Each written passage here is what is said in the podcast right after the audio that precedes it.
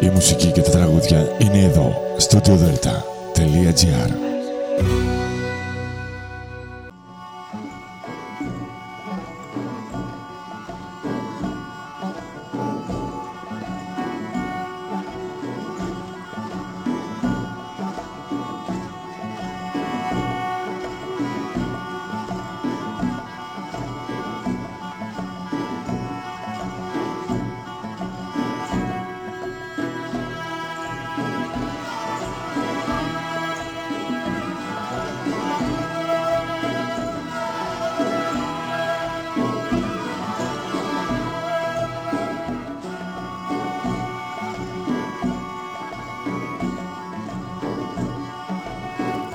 studiodelta.gr Καλή σας ημέρα κυρίες και κύριοι.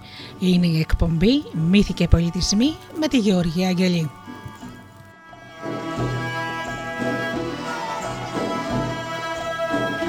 Ζωντανά από το στούντιο Δέλτα, το ραδιόφωνο της καρδιάς μας.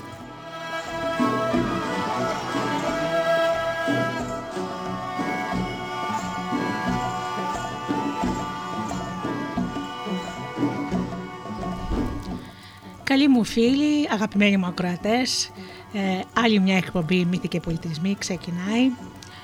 Ε, είμαι πολύ ευτυχισμένη που σας έχω φίλους όλα αυτά τα χρόνια από το 2013 που κάνω εκπομπές με παραμύθια. Σήμερα λοιπόν σας έχω κάτι πάρα πολύ όμορφο. Δύο παραμύθια του ξακουστού συγγραφέα Κώστα Στοφόρου, το κόκκινο παραμύθι και το κίτρινο παραμύθι. Κώστας ε, Στοφόρος, πολυγραφότατος, έχει γράψει εξαιρετικά βιβλία, τα οποία θα στα συνιστώ ανεπιφύλακτα. Σήμερα λοιπόν θα σας παρουσιάσω δύο από αυτά. Μουσικούλα σήμερα διάλεξα ε, παιδικά τραγούδια της δεκαετίας του 60. Ε, εμείς που μεγαλώσαμε με αυτά, οι παλιοί θα τα θυμηθούν και ας τα μαθαίνουν και οι πιο νέοι.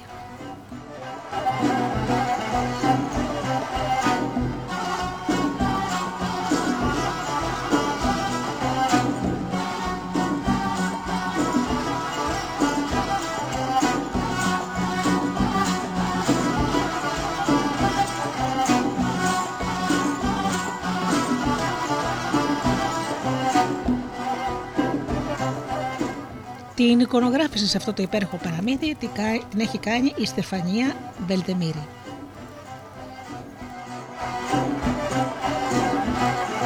Να μοιράσω λοιπόν τις γλυκές μου τις καλημέρες και τις ευχές μου για ένα πολύ όμορφο Σαββατοκύριακο σε όλους εσάς φίλοι μου. Καλημερίζω λοιπόν τους αγαπημένους ε, φίλους που πληκτρολογούν www.studiodelta.gr και βρίσκονται εδώ μαζί μας στη σελίδα του σταθμού. Καλημερίζω επίσης τους ε, φίλους που μας ακούν από τις μουσικές σελίδες στις οποίες φιλοξενούμαστε όπως είναι το Live24 και το Greek Radios. Να καλημερίσω και τους φίλους που μας ακούν από κινητά και tablets και τέλος ε, να καλημερίσω τους φίλους που μας ακούν από το καινούργιο μας app στο Google Play μέσα στην ε, ενότητα ραδιόφωνο Ελλάδα FM.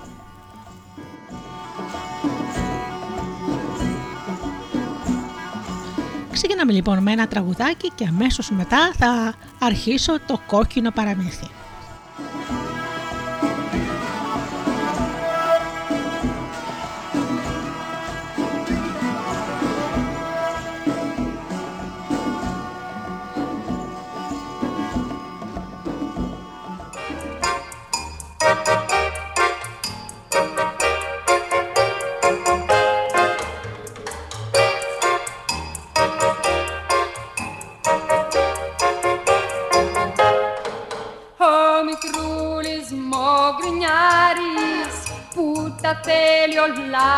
Δικά του τίποτα δεν του αρέσει. Και με κάνει άνω κάτω κάθε μέρα μου γκρινιάζει. Κάνε τούτο θέλω εκείνο. Μη, μη κοιτάς κανέναν άλλον. Κέρνα εσύ κι εγώ θα πίνω. Βρε κρούρι μου γκρινιάρι Κοίτα να συμμορφωθείς γιατί έτσι όπως πας. Στη μαμά σου θα σε στείλω για να πάψεις να με σκάς. Για να πάψεις να με σκάς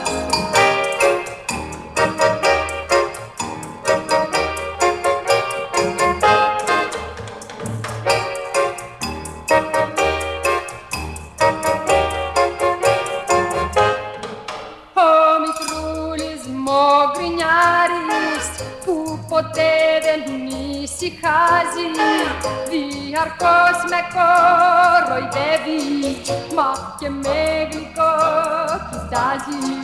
Μ' αγαπάς, σ' αυτό δεν λέω Μα όλο θέλει να γκρινιάζει. Με ζηλεύει, μ' αγκαλιάζει Κι όλο σε μπελά με βάζει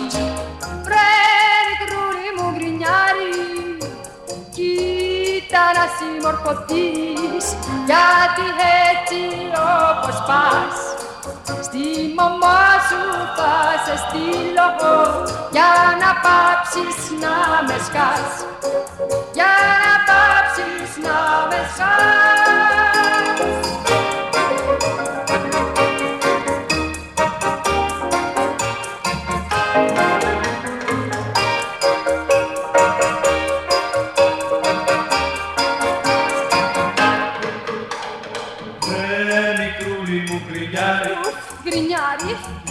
ήταν να συμμορφωθείς Γκρινιάρι γιατί έτσι όπως πας Στη μαμά σου θα σε στείλω Για να πάψεις να με σκάς. Για να πάψεις να με σκάς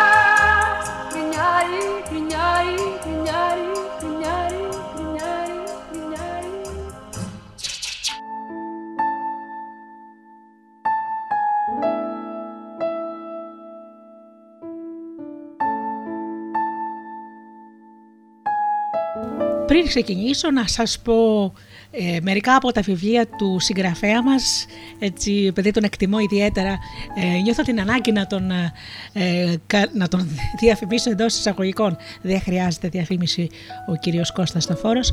Λοιπόν, τα βιβλία τους συνήθως κυκλοφορούν από τις εκδόσεις Κέντρος, αλλά όμως υπάρχουν και σε άλλες εκδόσεις. Ε, τα βιβλία του λοιπόν είναι ό,τι πρέπει για τα διαμαντάκια σας ε, και έχει γράψει βέβαια και βιβλία για ενήλικους. Πάμε λοιπόν ε, να σας πω μερικά από αυτά. Είναι λοιπόν το μυστήριο στο μαντίο των Δελφών, ε, μια μυστική αποστολή. Ε, ένα υπέροχο παιχνίδι το οποίο σας το συνιστώ αναπεφύλακτα η μαγική τράπουλα των παραμυθιών έχει μέσα 21 κάρτες με οδηγίες για να δημιουργήσετε μόνοι με παρέα μικρή και μεγάλη τα δικά σας πρωτότυπα παραμύθια. Έχω παίξει ένα τέτοιο παραμύθι, πραγματικά βγαίνουν πολύ όμορφα παραμύθια και πρωτότυπα. Ε, είναι πολύ ωραίο παιχνίδι, αλλά να σας πω, το έχω παίξει με τους φίλους μου, δεν είναι ανάγκη να είσαι παιδί για να το κάνεις. Ε, να σας πω για τον κώδικα της ε, Λέρου, πολύ ωραίο και αυτό, η πέμπτη πόλη των Αδωριαίων, το ελάφι της Ρόδου, η σπηλιά του Δράκου, η συνωμοσία της Χιονάτης, ε, έκπληξη βιβλίο είναι 111 συνταγές και ιδέες διατροφής για τα παιδιά που λέγεται 20 σεφ, 11 μαμάδες και εγώ, ε, το οποίο είναι εκδός, ο εκδότης είναι η εκδόσης κριτική. Ε, στα ίχνη του Ομήρου, στον ιστό της Αράχνης, ε, το ημερολόγιο ενός πατέρα που κυκλοφορεί σε δύο τόμους αν δεν κάνω λάθος εκδόσεις κριτική ε, του νεκρού αδερφού ε, 41 γράμματα από το μέτωπο του εμφυλίου ε, είναι εκδότης Άντις Παμπίσερης ο χαμένος μύθος του Εσώπου και αυτό πάρα πολύ ωραίο. Εκδόσεις Μίνωας όμως. Και ε, άλλα, η κούπα του Πτολεμαίου, ένα κουτί από τη θάλασσα. Και τέλος πάντων ένα σωρό ωραία βιβλία που μπορείτε να τα προμηθευτείτε ε, υπάρχουν σε, όλες, σε όλα τα βιβλιοπολία όμως εγώ επειδή είμαι υπέρ των μικρών βιβλιοπολίων τις μικρές επιχειρήσεις που πλήττονται θανάσιμα και από την κρίση και από την αυτή τη δοκιμασία που έχουμε περάσει όλοι μας αυτά τα δύο χρόνια ε, τα μεγάλα βιβλιοπολία μπορεί βέβαια να βρεις ε, το βιβλίο που θέλεις ε, φτηνότερα ίσως 2 ή 3 ευρώ αλλά εγώ όμως μου αρέσει να τα προμηθεύουμε από το δικό μου το βιβλιοπόλι, ε, τα οποία είναι πρόθυμος, είναι Είμαστε φίλοι, μου τα φέρνει κιόλα και στο σπίτι, με στήριξε τις ημέρες του κορονοϊού και μου τα έφερνε ο άνθρωπος. Το δικό μου το βιβλιοπωλείο λοιπόν είναι ο Τρυποκάριδος, είναι στο ζωγράφου. Μπορείτε να βρείτε τη διεύθυνσή του. Είναι εξε, εξε, πολύ εξυπηρετικός ο Αλέξανδρος Καρασιλιώτης. Και επίσης για και πολλά άλλα βιβλία έχω πάρει και στο βιβλιοπωλείο Πηλιάδε που είναι στο Παγκράτη. Ε, πάλι αγαπημένο βιβλιοπωλείο. Ε, να ξέρετε ότι οι μικρές επιχειρήσεις αγαπούν τους πελάτες και τους προσέχουν και πολλές φορές μου έχουν βρει και βιβλία που είναι εξαντλημένα από τον εκδότη. Αυτά λοιπόν για τον ε, αγαπημένο μας ε, Κώστα στο φόρο και ξεκινάμε με το κόκκινο παραμύθι.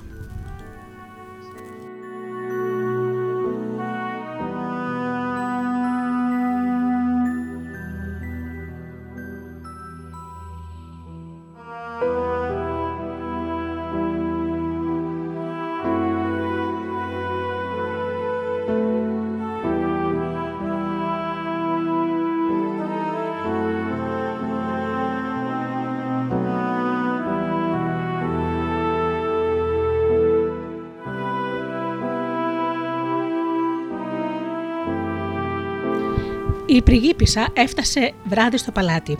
Είχε χάσει τη συνοδεία της μέσα στην καταιγίδα που άρχισε ξαφνικά. Ζήτησε να τη φιλοξενήσουν. «Είμαι αληθινή πριγκίπισσα», τους είπε. «Αληθινή πριγκίπισσα», τη ρώτησε η Βασίλισσα. «Ναι», απάντησε αυτή. Η Βασίλισσα δεν την πολύ πίστεψε, όμως για να σιγουρευτεί, κάλεσε τις καμαριέρες και τους είπε: Θα βάλατε τα πιο χοντρά μας στρώματα στο κρεβάτι και από πάνω τα πιο παλακά παπλώματα κάτω-κάτω θα βάλατε αυτό το μπιζέλι. Και έβγαλε από το κομψό της τσαντάκι ένα καταπράσινο μικρό μπιζέλι και τους το έδωσε. Αυτές έκαναν όπως τους είπε η Βασίλισσα και ετοίμασαν το δωμάτιο για την πριγκίπισσα.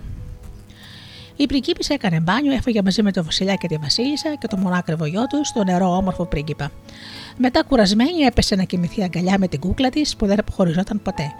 Τη την είχε φτιάξει η Βασίλισσα γιαγιά της από νήμα βουτυγμένο σε χρώμα από παπαρούνες και κόκκινες ανεμόνες. Κοιμήθηκε χαμογελαστή και ονειρεύτηκε μια βροχή από μπιζέλια. Έβγαινε λέει και τα μάζευε και μαγείρευε μια μπυροδάτη μπιζελόσουπα, σαν αυτή που άρεσε και στην πράσινη πριγκίπισσα, όπως της έλεγε η γιαγιά της. Υπήρχαν πάντα ιστορίες με χρωματιστές πριγκίπισε, αλλά για μία σειρά από χρωματιστές κούκλες που έφτιαχνε πάντοτε η γιαγιά της από τα πιο ανθεκτικά νήματα και από χρώματα που μάζευε από τα δέντρα, τη θάλασσα, τα λιβάδια, τα βουνά. Η γιαγιά είχε την περίεργη συνήθεια να την επισκέπτεται στα όνειρά της. Πώς το κατάφερνε αυτό ήταν ένα μυστήριο. Να τώρα που αυτό το παράξενο βράδυ ήρθε και πάλι να τη βρει για να της πει το μυστικό της μπιζελόσουπας. Τι να σημαίνει αυτό άραγε. Το σίγουρο είναι πως το άλλο πρωί πριγκίπισσα, που ακόμα κανείς δεν ήξερε το όνομά της, σηκώθηκε πρώτη και είχε τη γεύση της μπιζελόσουπας στο στόμα. Άνηθο, καρότος, λεμόνι, καρότο, λεμόνι, αλλά και η μυρωδιά του περιβολιού ένα καλοκαιρινό βράδυ. Η πριγκίπισσά μας είχε γνωρίσει το δεύτερο μικρό περιβόλι της γιαγιάς τη βοηθούσε να σκαλίσει και να ποτίσει. Έκοβαν μαζί τα όρημα λαχανικά και τα έβαζαν στο καλάθι τους. Κάθε εποχή είχε τους δικούς της θησαυρούς. Μαρούλια, πράσινα και κόκκινα λάχανα, κρεμμυδάκια, πράσα, σπανάκι, άνηθος, μάραθος και μαϊντανός, αγκινάρες, κουκιά, αρακάς και μπιζέλια, φακές, ντομάτες, αγκουράκια, μελιτζάνες, κολοκυθάκια με τους αρθούς τους.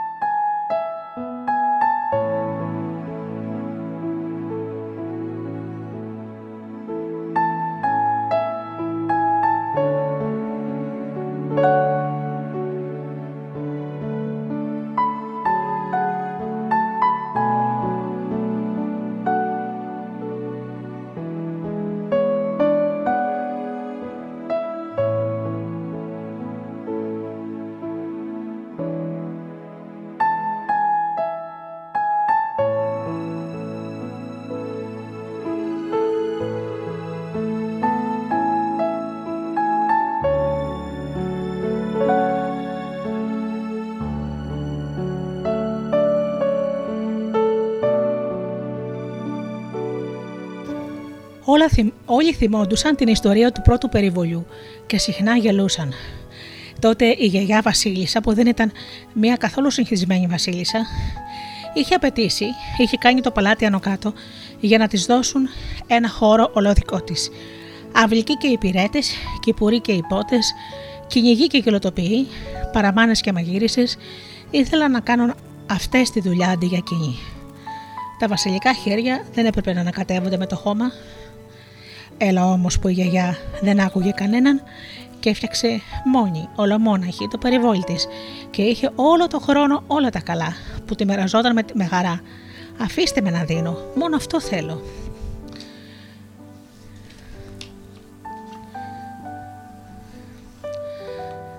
Αυτό το περιβόλι γευόταν τώρα στριφογυρίζοντας τη γλώσσα της στο στόμα και έτσι χαμένη στις σκέψεις της βρέθηκε στον κήπο του παλατιού. Και τότε ανακάλυψε ότι ο όμορφος πρίγκιπας είχε ξυπνήσει πριν από εκείνη και με τη φαντασία του γέμιζε τα γυμνά κλαδιά των δέντρων με ρόδια σε ένα μεγάλο πίνακα που είχε μπροστά του.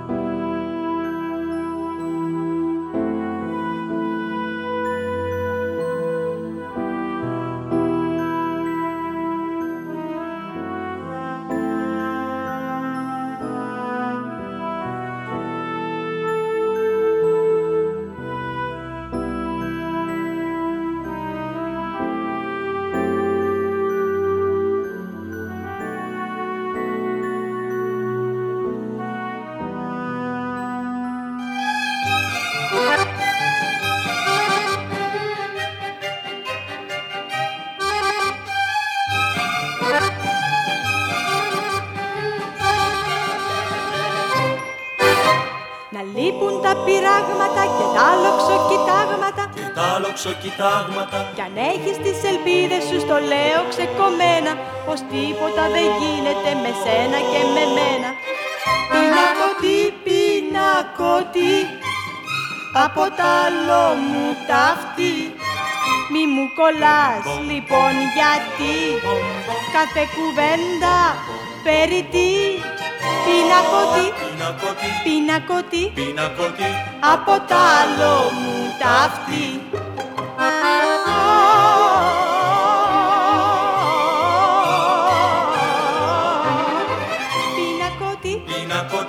Πινακωτή, πινακωτή, από τ' άλλο μου ταύτη.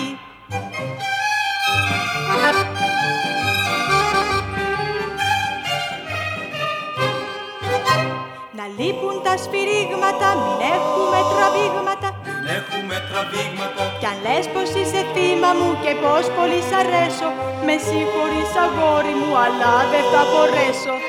Πινακωτή, πινακωτή από τ' άλλο μου ταύτη.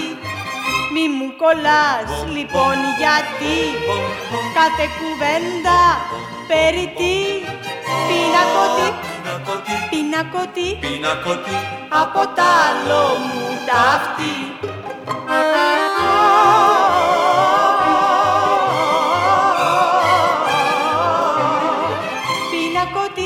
Πινακωτή, πινακωτή, πινακωτή από τ' άλλο μου ταύτη.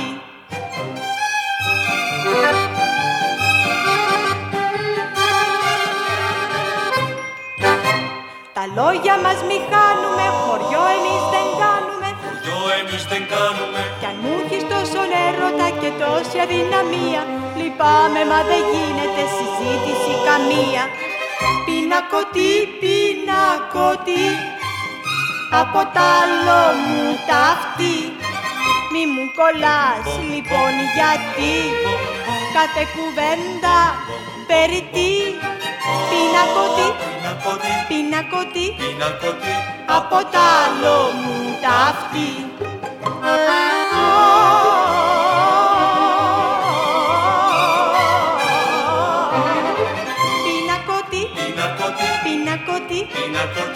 από τ' άλλο μου ταύτη Πινακωτή, πινακωτή, πινακωτή, πινακωτή από τ' άλλο μου ταύτη Πινακωτή, πινακωτή, πινακωτή πινακωτή, πινακωτή από τ' άλλο μου ταυτή.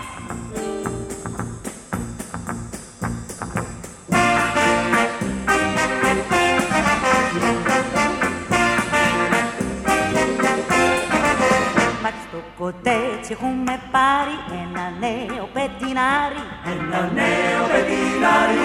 Ούτι όμορφες τερούγες και μια φωτοτή ουρά. Όλο έρχεται και πάει και τις κότες μας τσιμπάει. Και τις κότες μας τσιμπάει. Και φωνάζει κοκορικό. Δυνατά κάθε φορά. Κοκορίκο, Κοκορικό, κοκορίκο κοκορικό πετινέ μου πιτσιρίκο με το κόκκινο λιρί Κοκορίκο, Κοκορικό, κοκορίκο ναι κοκορικό και καβουκάλι είσαι απίκο πετινέ μου πιτσιρίκο που μας κάνει στο βάρη Κοκο, κοκο, κοκο, κοκορί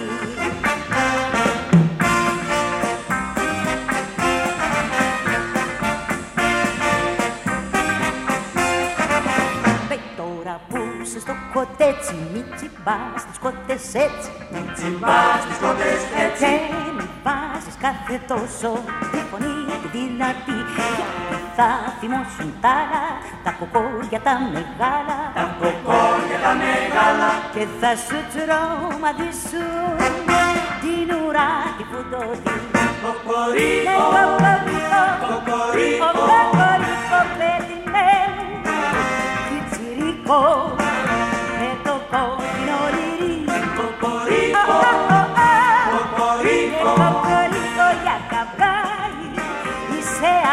απίκο Πέτεινε μου πιτσιρίκο που μας κάνει στο βάρη. Κοκο, κοκο, κοκο, κοκόρι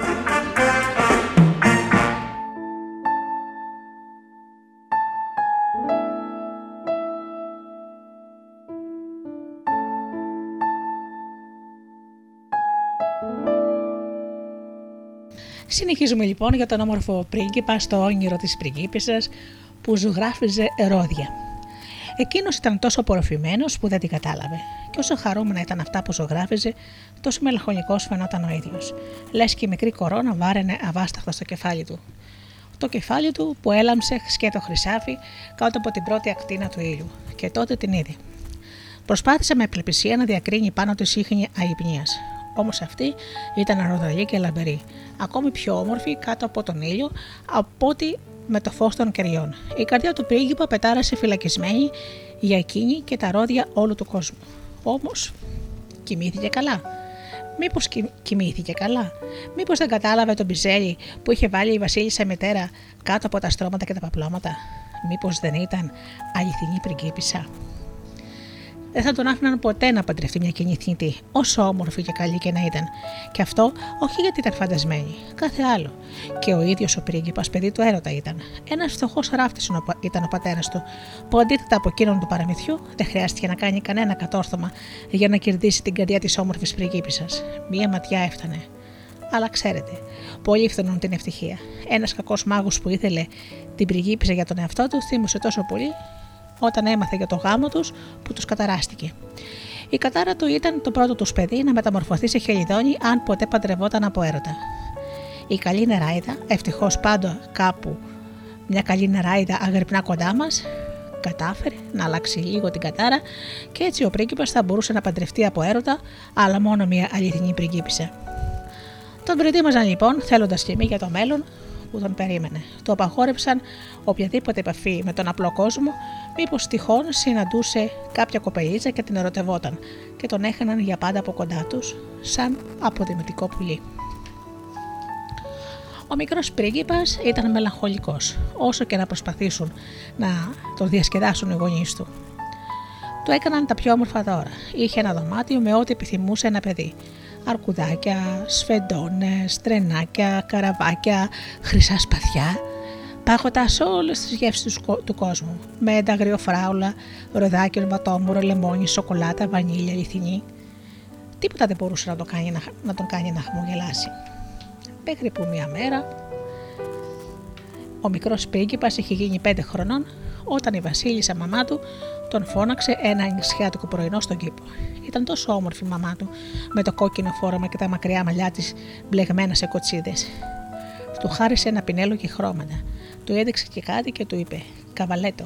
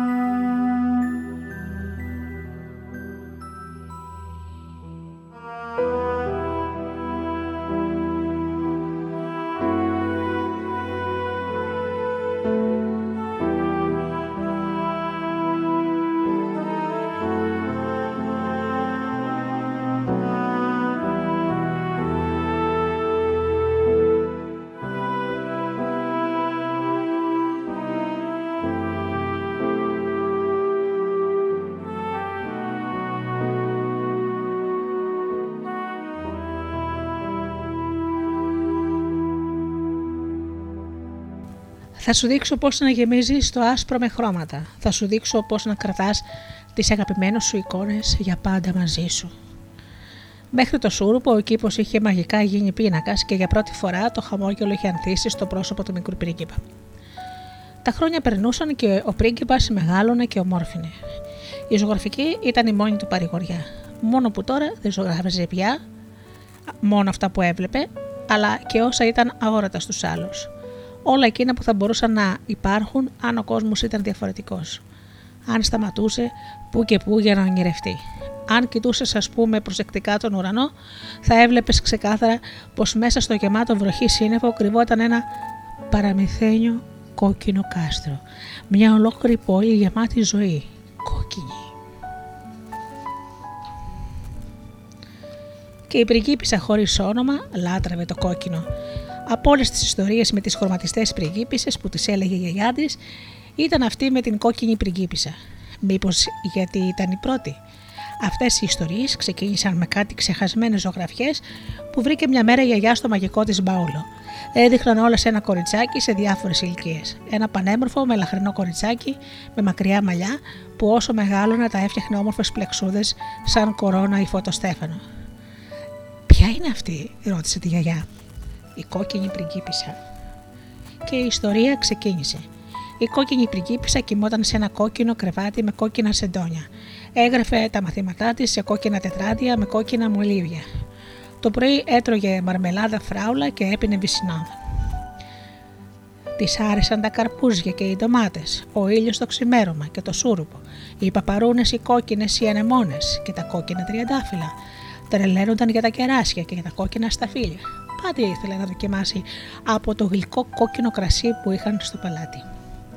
Στην άμαξά της τα καθίσματα ήταν όλα κόκκινα και είχε ένα φύλλο, έναν μικρό κόκκινο λέμι με ανθρώπινη μιλιά.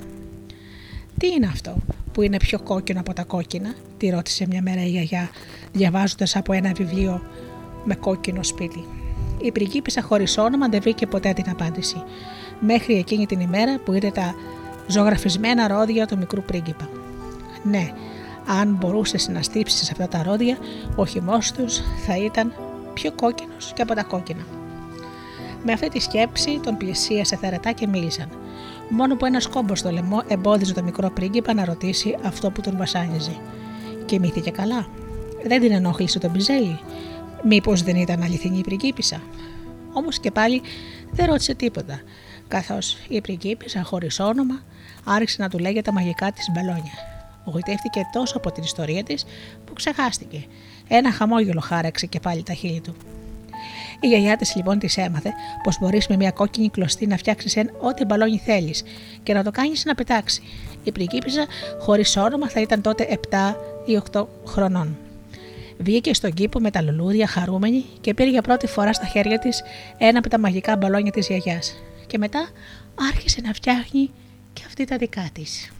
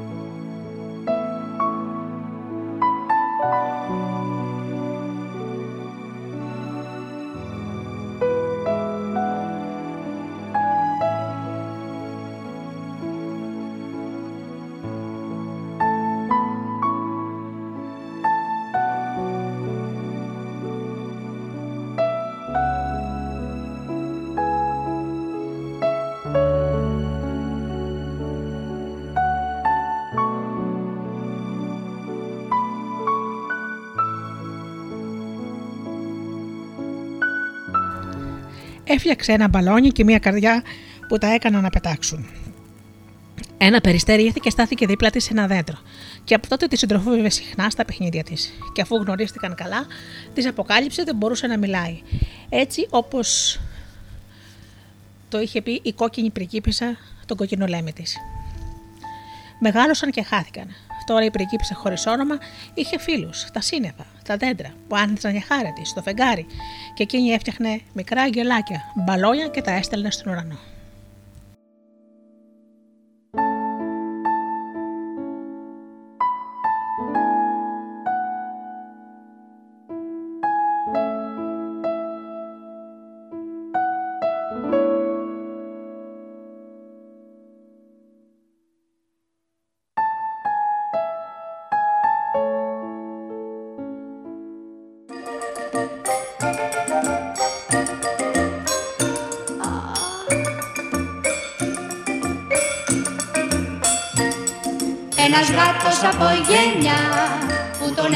Η γειτόνια Είδε πριν ένα μήνα κάποια ψιψίνα γεμάτη τσαχπινιά Νιάου νιάου παρακαλεί, μα η γάτα η στρουμπουλή Χαρακτήρα δεν δείχνει, όλο τον ρίχνει κι αυτός μελαγχολεί Και μια βραδιά τον έπιασε η καρδιά.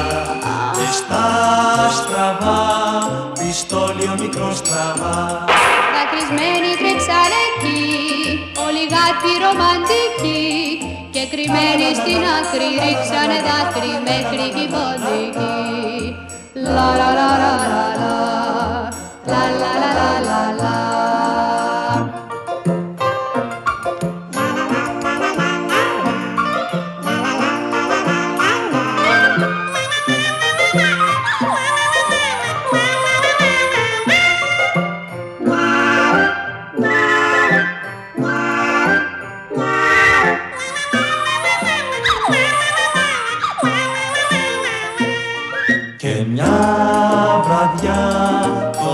τον έπιασε η καρδιά και στα στραβά πιστόλι ο μικρός τραβά Δακρυσμένοι τρέξαν εκεί, όλοι γάτοι ρομαντικοί και κρυμμένοι στην άκρη ρίξανε δάκρυ μέχρι κι ποντική.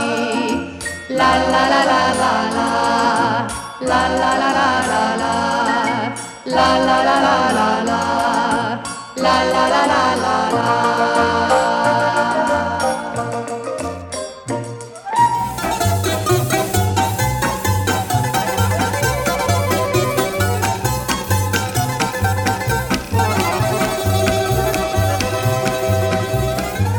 σαραβαλάκι μου είναι το πιο φίνο Ούτε εκείνο μ' άφησε, ούτε εγώ τα αφήνω. Όλο το ψωμάκι του φαγωμένο το έχει Κι όμως το κακόμοιρο δεν μου λέει όχι. Στις ανηφοριές Στις ανηφοριές μου γκρίζει Στις κατηφοριές. Στις κατηφοριές ρολάρι. Κι όταν βρει τον ίσιο δρόμο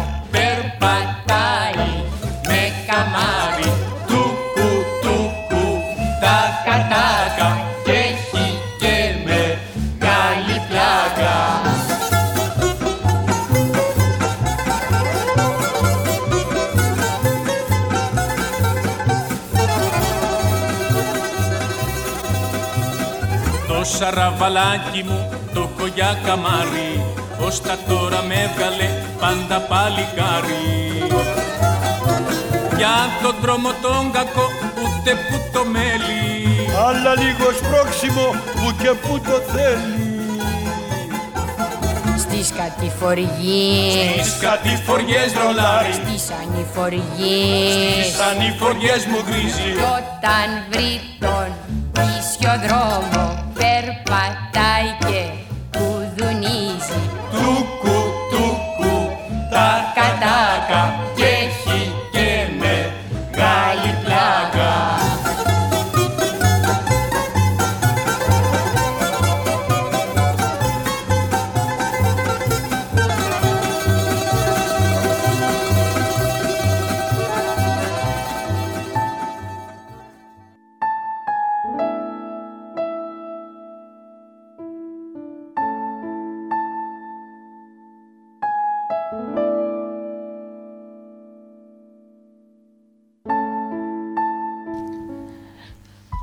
Άλλε φορές πάλι πήγαινε στη θάλασσα ψάχνοντας για κοκκινόψαρα. Μόνο που όταν τα έπιανε τα λιπόταν και τα ρίχνε πάλι στο νερό. Μάζευε όμως κάτι όμορφα κοχύλια που η γιαγιά τα έλεγε πορφύρες και με αυτά έβαφε άλλα κόκκινα νήματα που άντεχαν στο νερό και μπορούσες να φτιάξεις μικρές βαρκούλες που πήγαιναν ως τα βάθη της θάλασσας. Η γιαγιά έλεγε πως κάποτε συνάντησε ακόμα και τη γοργόνα του παραμυθιού και είχε πραγματικά κατακόκκινα μαλλιά σαν τα νήματά της. Μια μυγεία είχε απλωθεί πάνω τους, ένα σύννεφο που μύριζε φράουλα και κανέλα, και τότε ο μικρός πρίγκιπας τόλμησε να τη ρωτήσει αυτό που τον βασάνιζε. Ήταν αληθινή η πριγκίπισσα. Φοβάμαι πως τώρα θα σας στενοχωρήσει. Η απάντηση δεν ήταν αυτή που περίμενε ο μικρός πρίγκιπας. Είμαι αληθινή πριγκίπισσα στο μικρό σπιτάκι μας στο δάσος. Και η γιαγιά Βασίλισσα, η γιαγιά ήταν η Βασίλισσα του σπιτιού. Και το παλάτι, ε, αυτό ήταν παλιά. Η γιαγιά ήταν Βασίλισσα και εκεί, μα δεν μπορούσε να γίνει σκληρόκαρδη και έφυγε. Πήρε τη μαμά μου και έφυγαν μακριά στο δάσος που ζούμε τώρα. Ο βασιλιάς μπαμπάς της ήθελε να της δώσει για άντρα ένα πρίγκιπα, αλλά εκείνη ήθελε το γιο του Κυπουρού, τον μπαμπά μου. Ο βασιλιάς είπε πως δεν, θα επέτρεπε, δεν θα επέτρεπε ποτέ κάτι τέτοιο και πως θα τελείωναν και αυτοί και ο Κυπουρός της τη ζωή τους στο πιο βαθύ μπουντρούμι του παλατιού, χωριστά. Η γιαγιά που δεν ήταν τότε γιαγιά, αλλά μια πολύ όμορφη βασίλισσα, διάβαζε στη μαμά μου ένα βιβλίο πώς να το σκάσετε από το παλάτι με τον Ακυπουρό. Και πριν τελειώσουν το διάβασμα, η μαμά πήρε μια βαλίτσα, έριξε χάμω την κορώνα και περίμενε την κατάλληλη στιγμή. Μια νύχτα χωρίς φεγγάρι, μητέρα και κόρη, Κυπουρός και γιος το έσκασαν και έφυγαν μακριά μακριά, στην άκρη του πιο πυκνού δάσους. Ο βασιλιάς δεν μπορούσε να τους βρει τότε.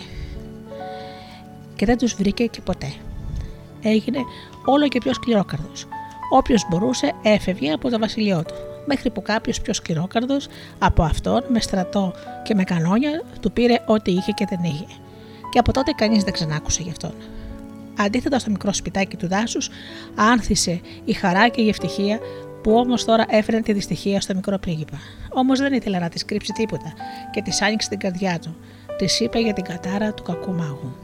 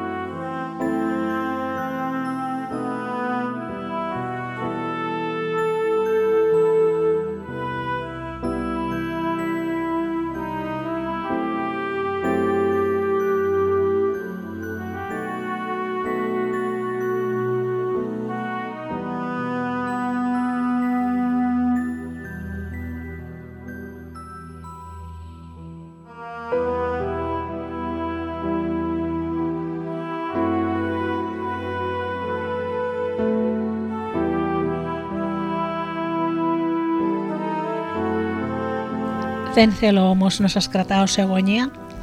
Ο μικρός πρίγκιπας και η πριγκίπισσα που είχε πια όνομα, αφού το είπε για πρώτη φορά μέσα στον κήπο του πρίγκιπα, χαμένη στο άρωμα της φράουλας και της κανέλας και με τη δική της καρδούλα να πεταρίζει, αποφάσισαν να γίνουν χελιδόνια. Ένα μεγάλο κόκκινο μπαλόνι από κλωστή της γιαγιάς έρωσε για πάντα το παλάτι με το μικρό σπίτι στο δάσος. Έφτιαξαν τη φωλιά τους στο παλάτι, στο μπαλκόνι του Βασιλιά και τη Βασίλισσα. Κάθε φθινόπωρο έφευγαν και κάθε άνοιξη γυρνούσαν, χαρίζοντάς τους αμέτρητα εγγόνια που όπως μπορείτε να φανταστείτε ήταν χελιδονάκια πρίγκιπε. Η οικογένεια των δύο ερωτευμένων χελιδονιών περνούσαν μαζί ατελείωτες ώρες στον ευωδιαστό κήπο του παλατιού. Ο μπαμπάς κυπουρός της νύφης τον είχε γεμίσει με ροδιές και όλα τα είδη των κόκκινων λουλουδιών που μπορεί να φανταστεί κανείς. Όσο και αν πόνεσαν στην αρχή, οι δύο οικογένειες δεν μπόρεσαν παρά να χαίρονται όσο ποτέ την κάθε άνοιξη και τα τατιβίσματα των χελιοδονιών. Κρατούσαν απαλά στα χέρια τους τα μικρά αυγουλάκια και μετά τα νεογέννητα χελιδόνια. Τέτοια ευτυχία δεν την είχε κανείς ονειρευτεί. Και τα χρόνια περνούσαν. Ο Βασιλιάς και η Βασίλισσα, παρά την ευτυχία τους, λαχταρούσαν να δουν και πάλι το πρόσωπο του παιδιού τους, το ίδιο και οι γονείς της πριγκίπισσας με όνομα. Και τότε, μια απριλιάτικη νύχτα, με παράξενη ζέστη, έγινε το θαύμα. Όπως έμαθαν αργότερα, ο κακός μάγος, θύμα της αλαζονίας του, μεταμορφώθηκε μόνος του σε ποντίκι για να αποδείξει ότι μπορεί να κάνει τα πάντα και έγινε ο μεζές ενός παπουτσεμένου γάτου. Αυτός ο γάτος έγινε πάρα πολύ διάσημος. Η ιστορία του έκανε το χείρο του κόσμου και ακόμα και σήμερα τη διηγούνται οι γονείς στα παιδιά τους. Ξαφνικά λοιπόν τα δύο χελιδόνια ξανά έγιναν άνθρωποι. Τα μικρά τους, δύο κοριτσάκια και τρία αγοράκια, βρέθηκαν να μπουσουλάνε στο καταπράσινο χορτάρι. Έγινε μεγάλο γλέντι εκείνη τη νύχτα. Και συνεχίστηκε μέρες και μέρες, καθώ από κάθε γωνιά της χώρας κατέφθαναν τα πριγκυπόπουλα που από χελιδόνια είχαν ξαναγίνει αγόρια και κορίτσια. Το παλάτι και το δάσος γέμισαν για πάντα από τις χαρούμενες φωνές τους. Όσο για την πρικίπησα με όνομα, δεν θα σας το πω. Βλέπετε, κανείς δεν πρέπει να το μάθει, γιατί τότε μάγια κακά θα πέσουν στο βασίλειο και δεν το θέλει κανείς μας. Όμως θα σας πω το μυστικό της γιαγιάς. Αυτή ήταν η κόκκινη πριγκίπισσα. Θα σας πω και τα σοφά της λόγια και σκεφτείτε τα καλά. Κάποιος που είναι αρκετά σοφός για να λερώνει τα χέρια του με χώμα, βλέπει πολύ συχνά το απέραντο γαλάζιο του ουρανού. Καθώς και όλα τα χρώματα που τον πιτσιλούν στο σούρουπο.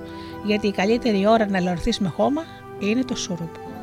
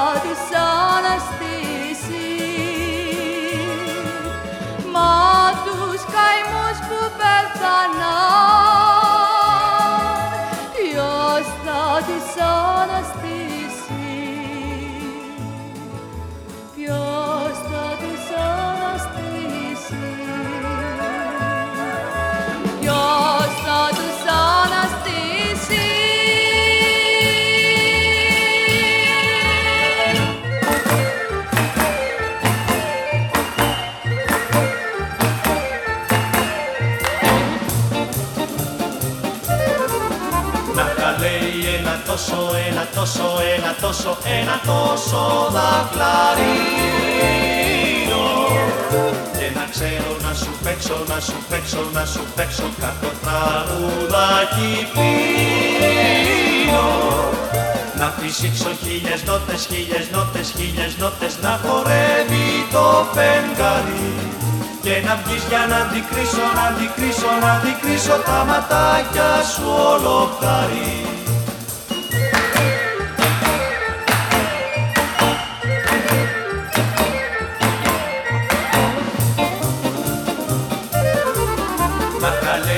Κλαρίνο, το κλαρίνο, το κλαρίνο που τρελαίνει τα ζουμπούλια. Τα μέρα κλωθούν με μάμπο, με ένα μάμπο, με ένα μάμπο, ο αυγερίνος κυπούλια. Και κοντά σου κάποια νύχτα, κάποια νύχτα, κάποια νύχτα να σου παίξω να ξυπνήσεις να χτενίσεις τα μαλλιά σου, τα μαλλιά σου, τα μαλλιά σου και να πεις να με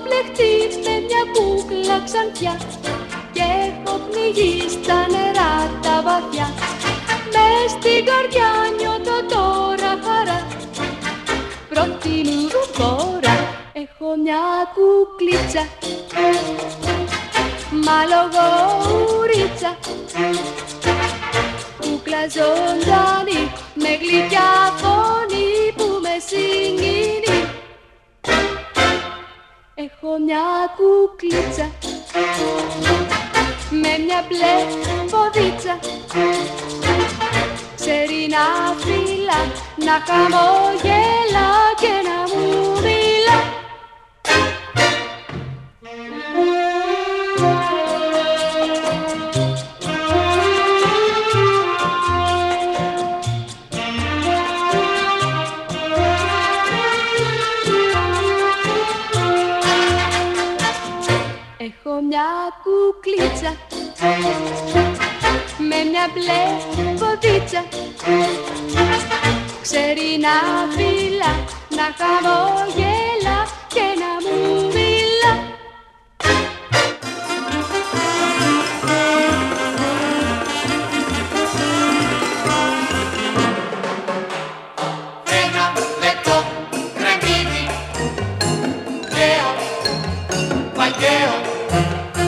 αρέσει το παιχνίδι Κορίτσι μου γλυκό. Και δεν τα βγάζω πέρα Και τρέχω νύχτα μέρα. Γιατί εσύ μου παίζεις Παιχνίδι ερωτικό Δηλαδή παίζεις σαν παιδί Αμστραντάμ, πίκι πίκι ραμ Δηλαδή παίζεις σαν παιδί Αμστραντάμ, πίκι πίκι ραμ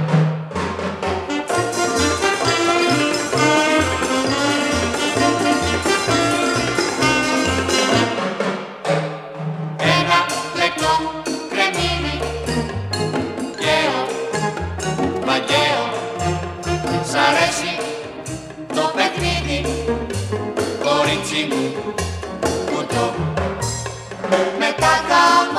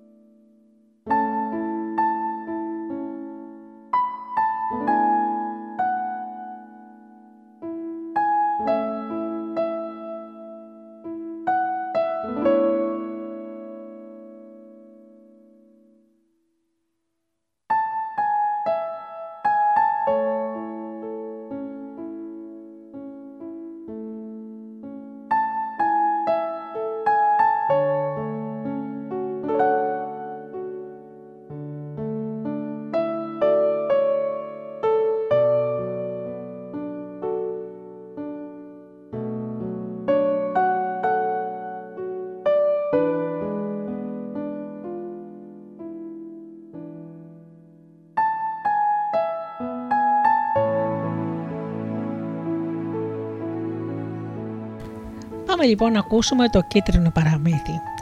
Και το κίτρινο παραμύθι το έχει εικονογραφήσει η Στεφανία Βελδεμύρη. Της κίτρινης πριγκίπισσας Της άρεσαν οι πρίγκιπες που φορούσαν μπλουζίν. Αγαπούσε τα φεγγάρια και απορούσε που οι άλλοι έβλεπαν μόνο ένα ουρανό. Εκείνη τα βράδια συνήθιζε να πίνει ένα ποτήρι κατακόκκινο κρασί, περπατώντας αργά στους δρόμους της πολιτείας και να μετράει φεγγάρια, ενώ κάποιοι γύρω της μετρούσαν τα αστέρια. Δεν μπορούσε να καταλάβει πώς γινόταν να μην βλέπει κανείς τόσα φεγγάρια στον ουρανό. Τι κρίμα. Μια νύχτα καθώς περπατούσε αργά και κοιτούσε ψηλά, άκουσε μια σιγανή φωνή να ρωτάει: Έντεκα είναι τα φεγγάρια σήμερα, κοπελιά, ή μήπως είναι δέκα; Δέκα του, αποκρίθηκε εκείνη. Το ένα είναι ο αναμοδείκτης του πυρήγου. και η, βασί... και η πριγκίπισσα ένιωσε τα πόδια της να χάνουν την επαφή με τη γη. Λίγο κρασί χύθηκε στο δρόμο. Μα πετούσε. Δεν μου τα λες καλά, γιαγιά, είπε η πριγκίπισσα χωρίς όνομα. Γιατί, παιδί μου, απο... αποκλείεται να έπαιρνε κατά κόκκινο κρασί η κίτρινη πριγκίπισσα. Εσύ δεν μου έλεγες πως της άρεσε μόνο ότι ήταν κίτρινο. Εντάξει, εντάξει, θα το πω πάλι. Έπινε λοιπόν λεμονάδα. Μα δεν είναι κίτρινη λεμονάδα. Ναι, όμως τα λεμόνια είναι κίτρινα. Καλά. Έπινε λοιπόν λεμονάδα περπατώντας αργά στους δρόμους της πόλης, συνέχισε η γιαγιά. Τα ματάκια της πριγκίπισσας χωρίς όνομα άρχισαν να κλείνουν. Τώρα αυτή ήταν που πετούσε πάνω από ένα λιβάδι με κατακίτρινες μαργαρίτες και σιγά μην άρεσαν στην κίτρινη πριγκίπιζα και οι κατακόκκινες παπαρούνες. Ήταν η τελευταία της σκέψη. Τρελάθηκε η γιαγιά. Αν όμως η πριγκίπισσα χωρίς όνομα κοιμήθηκε, το παραμύθι ήταν αδύνατο να σταματήσει και σώπαινε πια η γιαγιά. Το παραμύθι συνεχίζεται μόνο του. Η κίτρινη πριγκίπιζα συνέχισε λοιπόν να πετάει και αυτή βεβαίως είχε όνομα. Την έλεγαν Χρυσάντη. Και αυτό το όνομα σιγοψιθύριζε πίσω της η φωνή, καθώς η ίδια υψωνόταν πάνω από τον κίτρινο ποταμό και έβλεπε τις αγαπημένες της όχθες να απομακρύνονται. Η φωνή συνέχισε μονότονα. Χρυσάνθη, Χρυσάνθη, Χρυσάνθη. Και ήταν από πάνω ξαλισμένη. Τι το ήθελε το κρασί, αυτή που έπαινε μόνο λεμονάδα. Μην βιαστείτε να δώσετε δίκιο στη γιαγιά, τίποτα κόκκινο δεν θα έπαινε η κίτρινη πριγκίπισσα.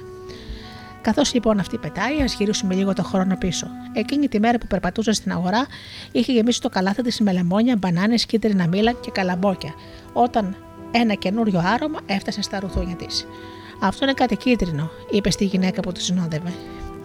Πραγματικά πλησίασε τον πάγκο του Κινέζου. Ο Κινέζος ήταν αγαπημένος της. Πάντα κάτι καινούριο και λαχταριστό είχε ανάμεσα στα εμπορεύματά του. Και αυτή η μυρωδιά έβγαινε από ένα μόλις ανοιγμένο μπουκάλι. Τι είναι αυτό, τον ρώτησε. Χαουάγγι, πριγκίπισσα, το κίτρινο κρασί. Το φτιάχνουν στην πατρίδα μου από ρύζι και χρή και σιτάρι. Το πίνω με ζεστό ή κρύο. Βάζομαι και στο φαγητό. Εμένα μου θυμίζει τα λιβάδια της πατρίδας μου το καλοκαίρι. Ε, δεν ήθελε και πολλά για να αγοράσει μερικά μπουκάλια για το παλάτι η κίτρινη πριγκίπισσα. Δοκίμαζε λίγο-λίγο τα βράδια μετρώντας τα φεγγάρια. Άρχισε να νιώθει παράξενα και μετά από λίγες μέρες κάτισε πυρετό του ταξιδιού, αλλά κανένα ταξίδι δεν προβλεπόταν πριν το τέλος της άνοιξης. Και να που τώρα πετάει με άγνωστο προορισμό. Ευτυχώς το κίτρινο κρασί την κρατάει ζεστή και θαραλέα. Όμως θέλει πολύ κουράγιο για να μείνεις ψύχρεμος όταν το φόρεμά σου γίνεται ξαφνικά από κατακίτρινο κατά κόκκινο και όταν βλέπεις ένα πράσινο δράκο να σε πλησιάζει και καταλαβαίνεις ότι αυτός ήταν που ψιθύριζε τόση ώρα το όνομά σου.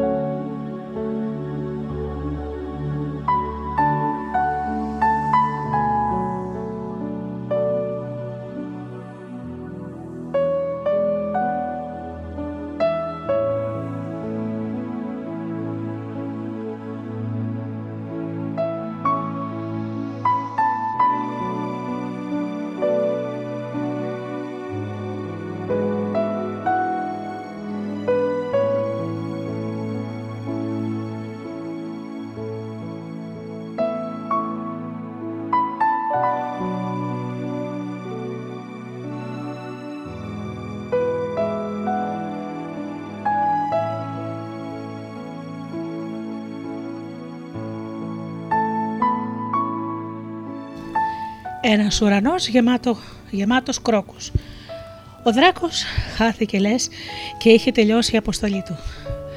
Μαζί του έφυγε και ο ψήθυρος. Η Χρυσάνθη, η κίτρινη πριγκίπισσα, κατέβαινε αργά αργά προς τη γη. Κάτω της απλωνόταν μια απέραντη γαλάζια θάλασσα. Στη μέση της, σαν λαμπερά σκουλαρικάκια, σε αφαλό, δύο κεντρινοπράσινες πινελιές. Δύο νησιά που σχεδόν αγγίζονταν.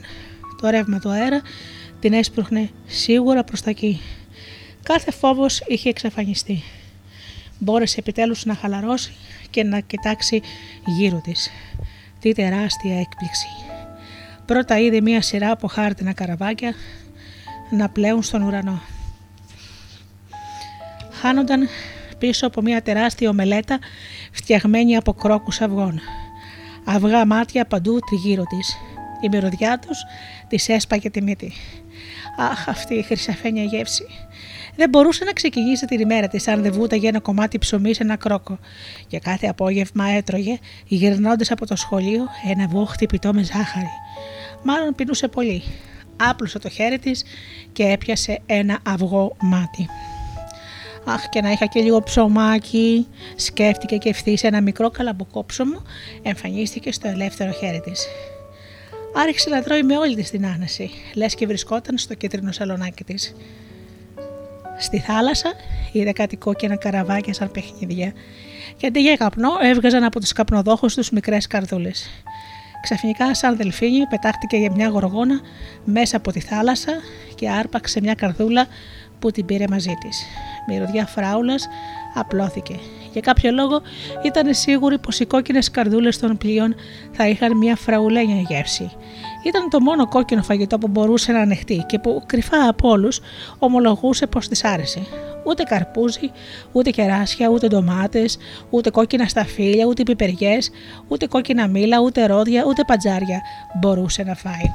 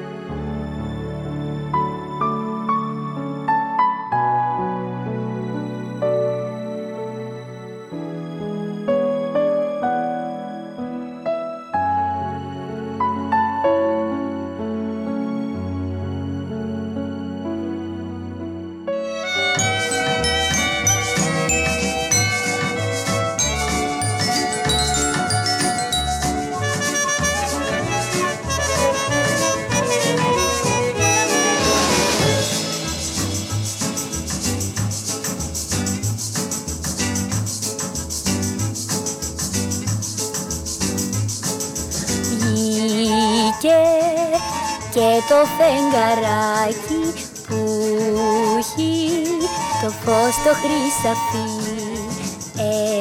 Έχω απόψε ένα μεράκι και έχω και μια χαρά κρυφή. Φέρτε μου το φεγγαράκι που είναι σαν φλουρί χρυσό. Το μισό θα στο χαρίσω και θα κρατήσω τα άλλο μισό Θέλω απόψε να γλεντήσω, θέλω απόψε να χαρώ. Θα τα πιω για να μεθύσω και δεν θα αφήσω ούτε να χωρώ. Έχω απόψε ένα μεράκι Έχω απόψε ένα γκαημό Φέρτε μου το φεγγαράκι να το κρεμάσω στο λαιμό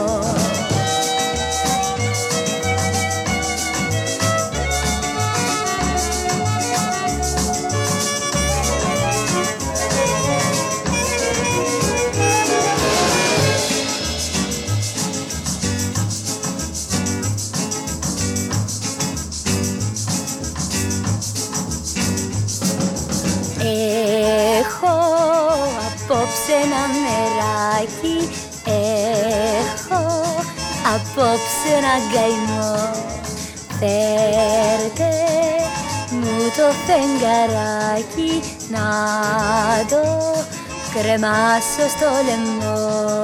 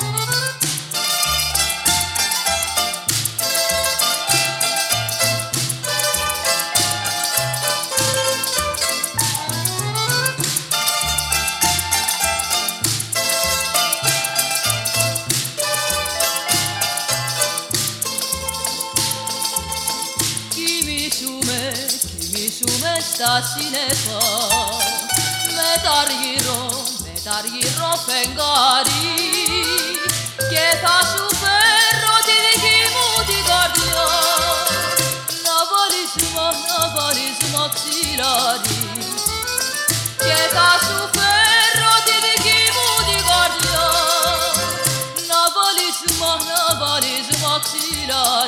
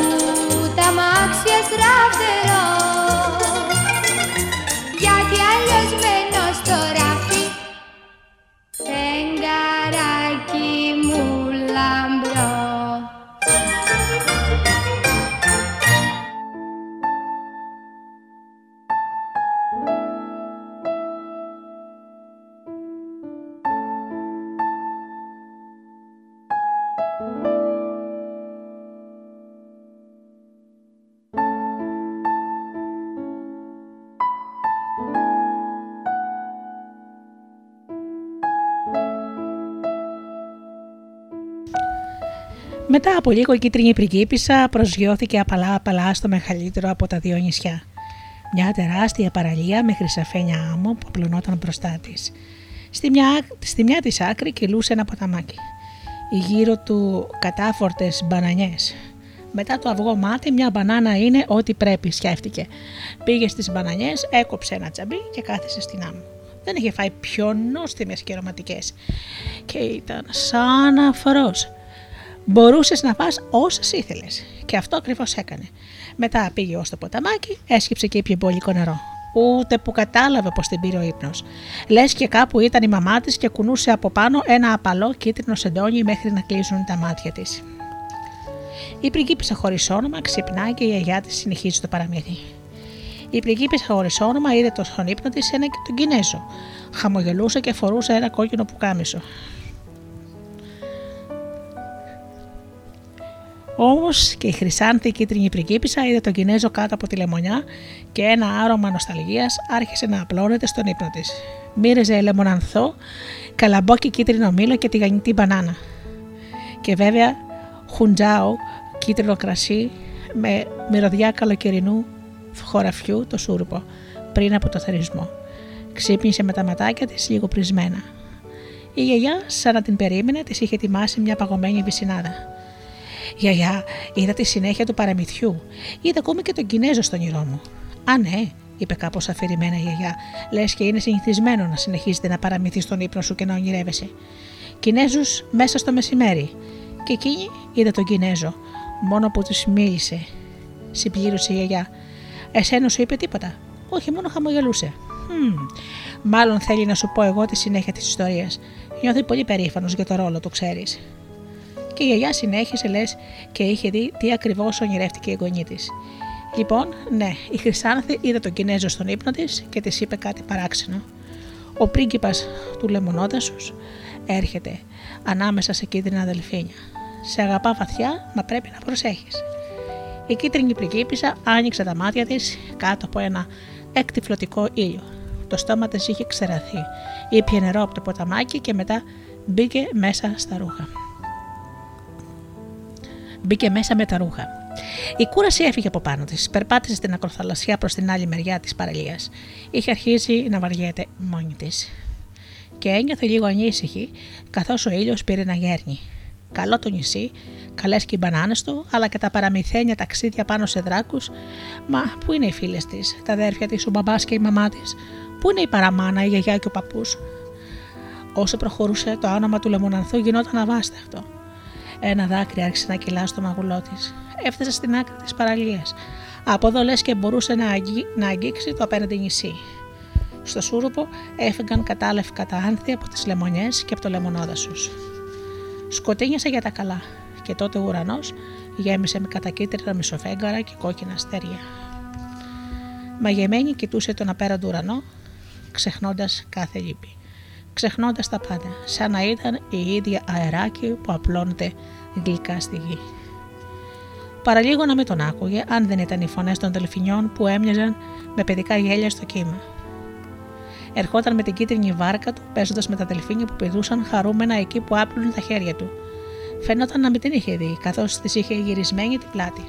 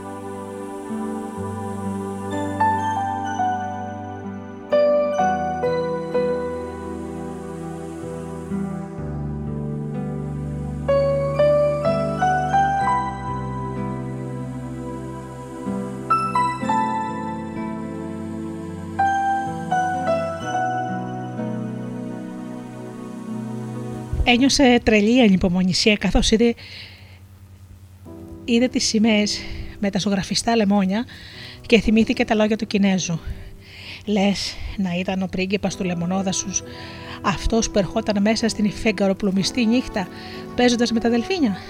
Πήρε μια βαθιά ανάσα για να δώσει κουράγιο στον εαυτό της και τότε εκείνος γύρισε και την κοίταξε.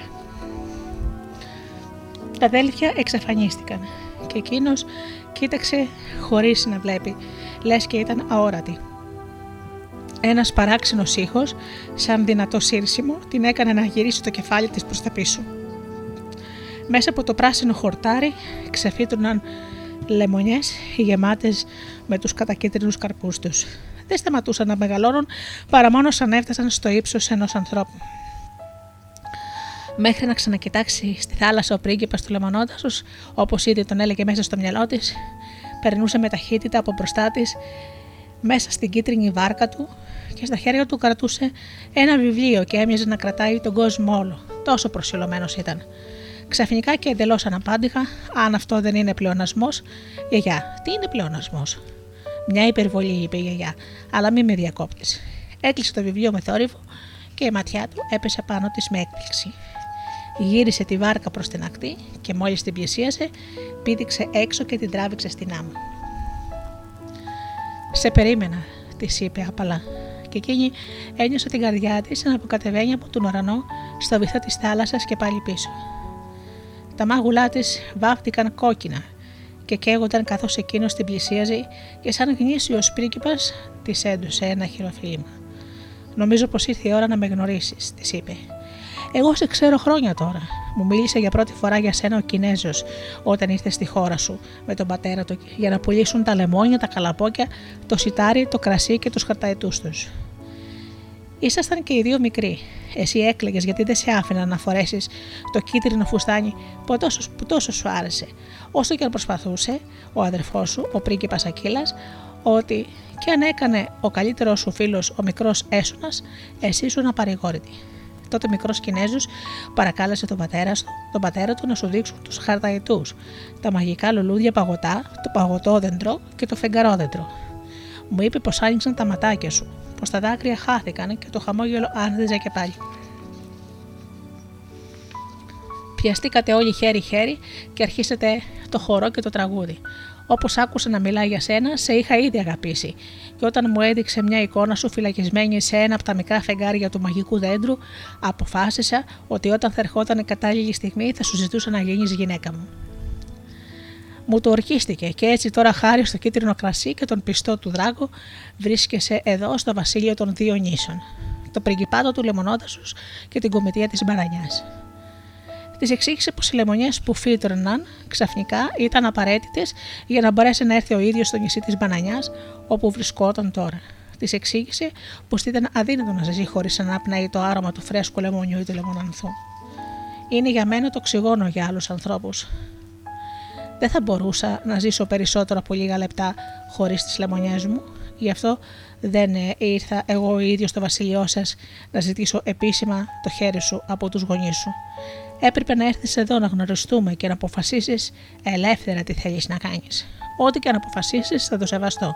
Αν μου ζητήσεις να φύγεις αυτή τη στιγμή, θα σε αφήσω όσο και αν μου ραγίζει την καρδιά. Πρέπει να ξέρεις πάντως πως αν γίνεις γυναίκα μου, θα πρέπει να ζήσουμε για πάντα εδώ. Η πριγκίπισσα Χρυσάνθη είχε χάσει τα λόγια της. Εκείνος το κατάλαβε, σώπασε και την κάλεσε να καθίσουν λίγα, λίγο ήσυχα στην αμμουδιά. Της έδωσε να πιει από ένα παγούρι παγωμένη φρέσκα λεμονάδα φυσούσε ένα απαλό αεράκι που του ανακάτευε τα μαλλιά. Ανάσαινε και εκείνη με απόλαυση.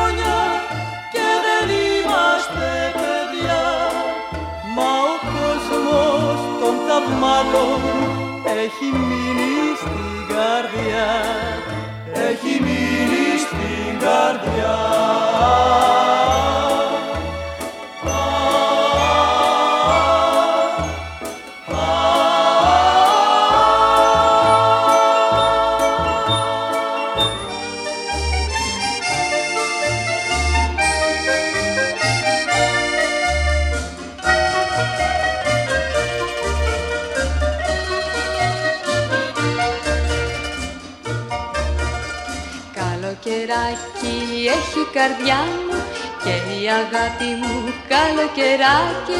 Φύσαει ο μάτι στα όνειρά μου και στους καημούς μου το μελτεμάκι.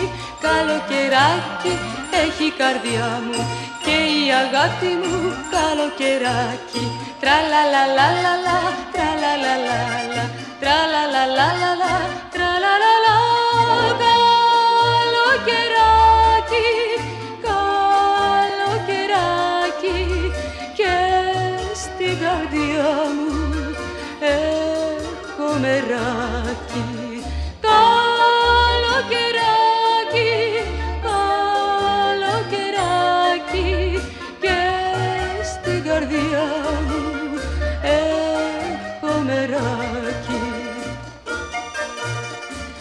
Άσπρο πανάκι.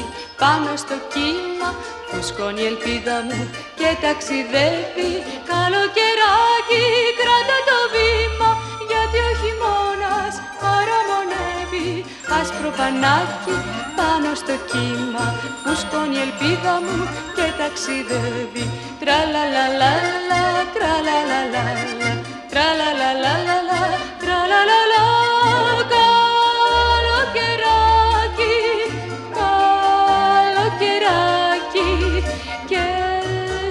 καρδιά μου έχω μεράκι.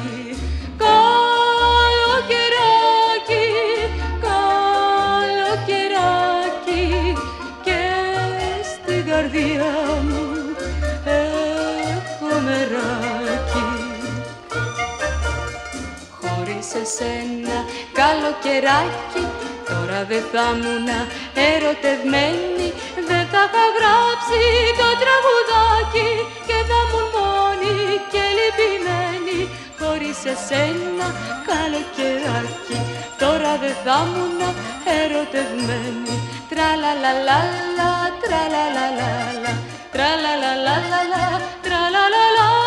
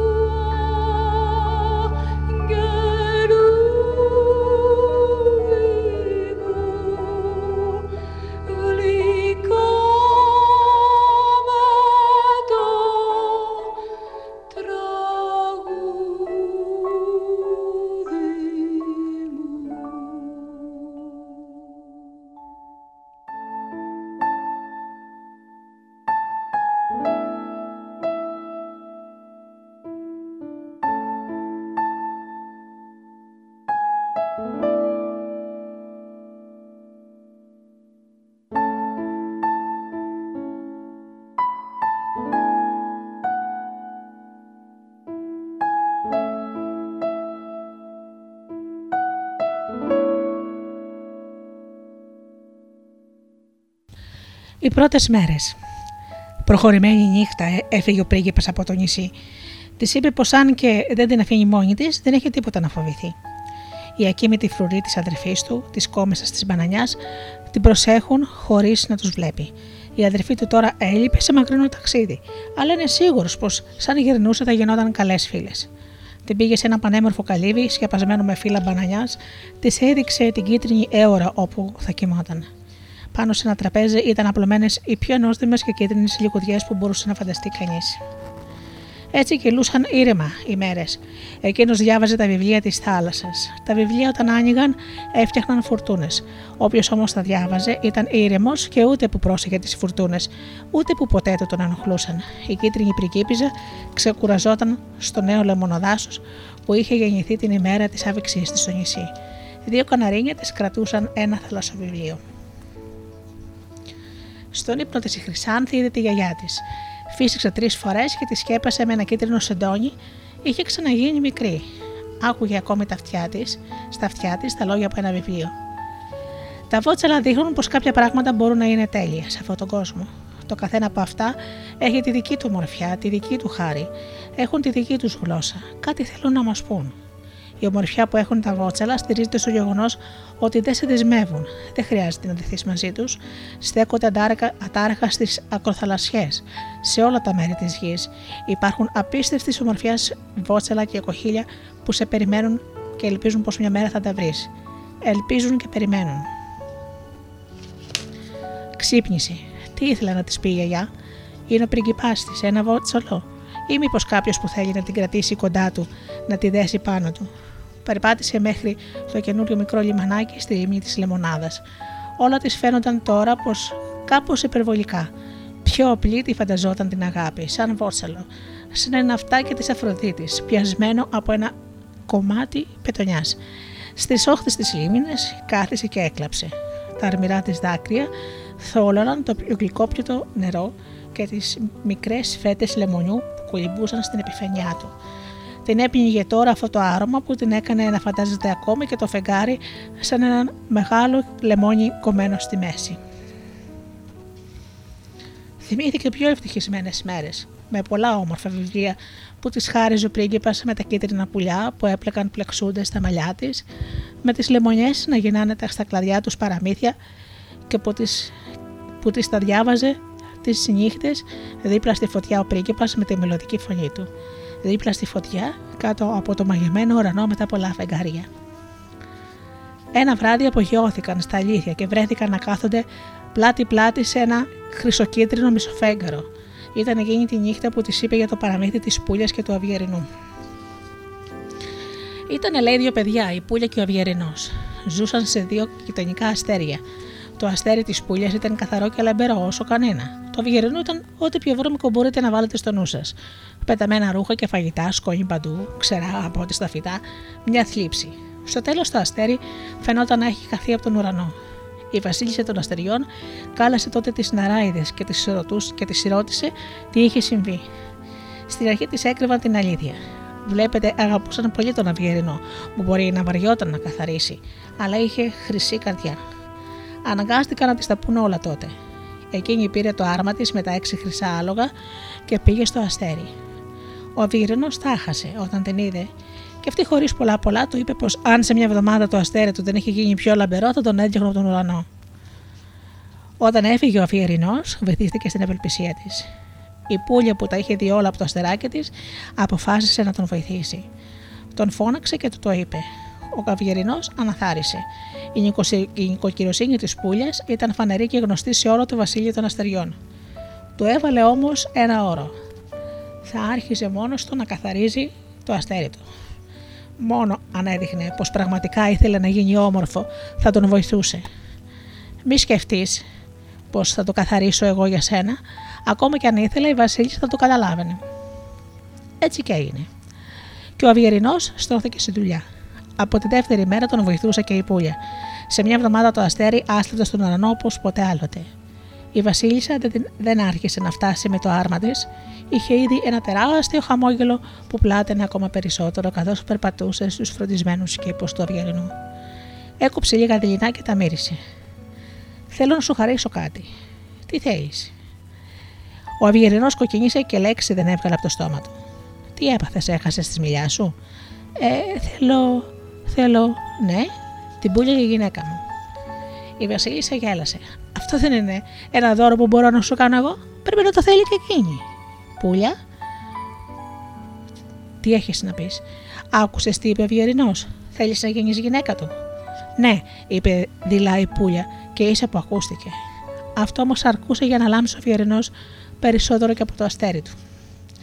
Έγιναν οι γάμοι σε λίγο καιρό και το δώρο της Βασίλισσας ήταν να ενώσει τα αστέρια τους. Έτσι δημιουργήθηκε το πιο λαμπερό αστέρι στον ουρανό. Βγαίνει πρώτο το σούρουπο και μας προετοιμάζει για τη νύχτα που έρχεται. Το πρωί είναι το τελευταίο που μένει και μας κάνει συντροφιά όταν ξυπνάμε. Το βράδυ λέμε πουλια, το λέμε πουλια και το πρωί αυγερινό. Όσοι αγαπούν το λένε Αφροδίτη. Ήταν η πιο όμορφη νύχτα που είχε ζήσει η Χρυσάνθη στο νησί.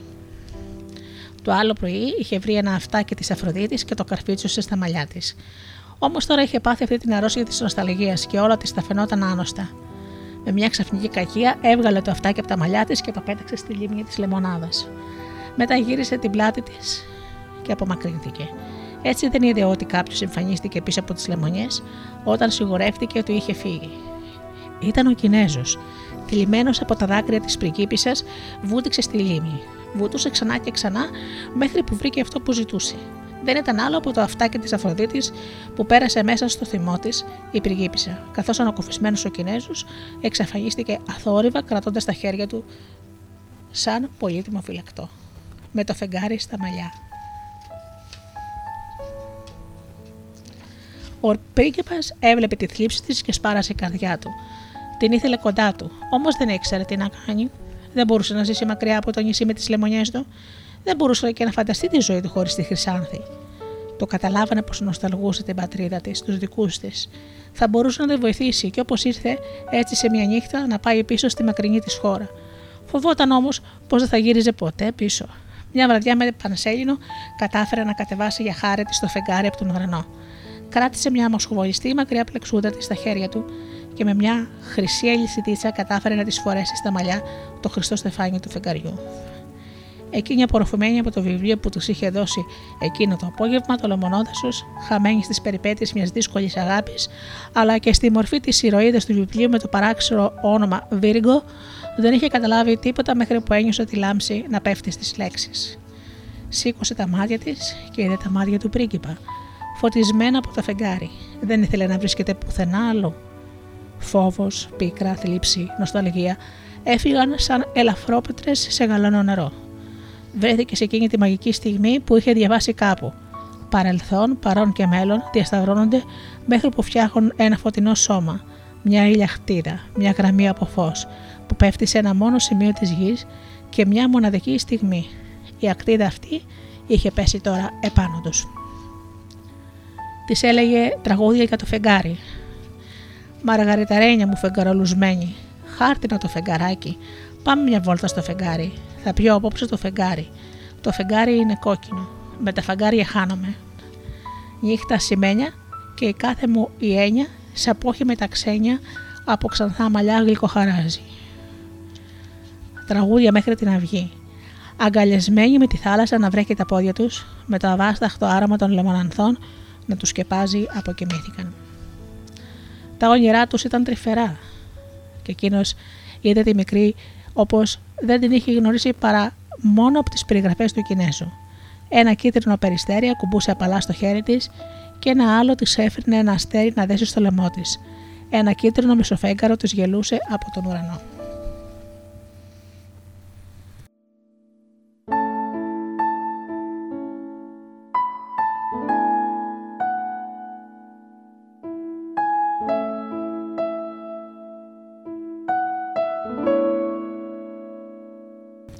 Η Χρυσάνθη είδε τους δύο τους πάνω σε ένα σύννεφο φτιαγμένο από νότες και μουσική, σαν ένα παλό που πουλάει μαξιλάρι. Ήταν και οι δύο μικρά παιδιά. Η Χρυσάνθη είχε απλώσει στους δύο πύργους του παλατιού τα ρούχα της και φορούσε κόκκινη μπλούζα και πράσινη φούστα. Ρούχα από ένα παραμύθι για φράουλες και φραουλόπουλα. Ρούχα που θα την έκαναν να κλάψει.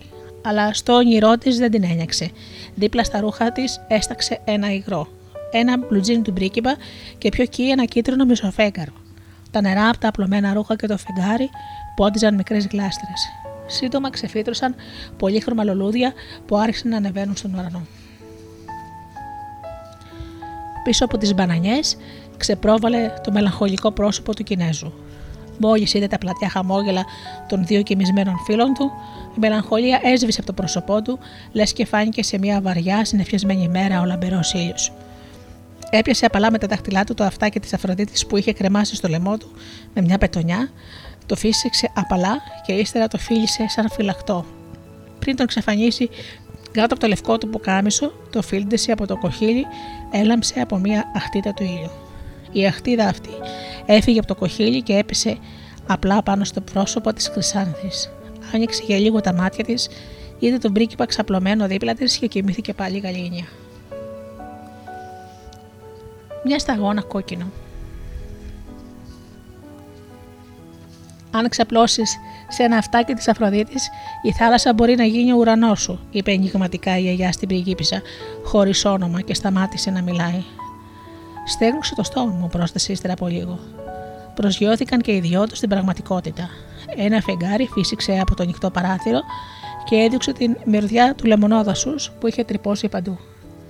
Μα πες μου, τι έγινε μετά, θα μείνεις στο νησί; Ο Κινέζος γιατί κρύβεται; Και τι είναι αυτό με το αυτάκι; Η πριγκίπισσα βομβάρδισε τη γιαγιά της, όμως εκείνη, αν και γελαστή, ήταν ανένδοτη. Κάθε πράγμα στον καιρό του. Θα χαλάσουν και οι ντομάτες μου, αν τις αφήσω κι άλλο στο περιβόλι. Θα πάμε να τις μαζέψουμε και θα φτιάξουμε την αγαπημένη σου κόκκινη σάλτσα. Τι γιαγιά θα ήταν αν δεν ήξερε την αγαπημένη της λιχουδιά της εγγονής της; Και οι δυο τους λάτραβαν τις ντομάτες και το άρωμα της κόκκινης σάλτσας που σιγοβράζει. Βουτούσαν την ξύλινη κουτάλα κάθε τόσο, δίθεν για να δοκιμάσουν αν είναι έτοιμη.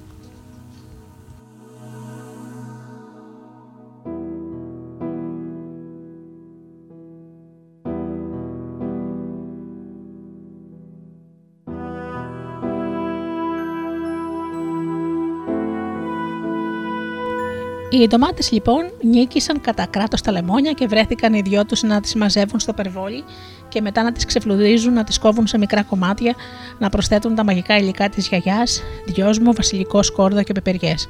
Όλα από τον κήπο της. Η κόκκινη κουζίνα μοσχοβολούσε. Γέμισαν δεκάδες γυάλινα βάζα και τα άπλωσαν παντού. Στο μεταξύ είχαν φτιάξει και μια μακαρονάδα για να δοκιμάσουν στα αλήθεια τη σάλτσα τους.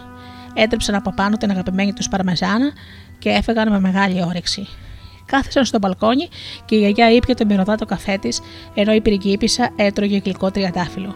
Τα τραγανά ροδοπέταλα σκορπούσαν το άρωμα στο στόμα της, φέρνοντας έναν αέρα από όλα τα όμορφα που ήταν να συμβούν στο μέλλον.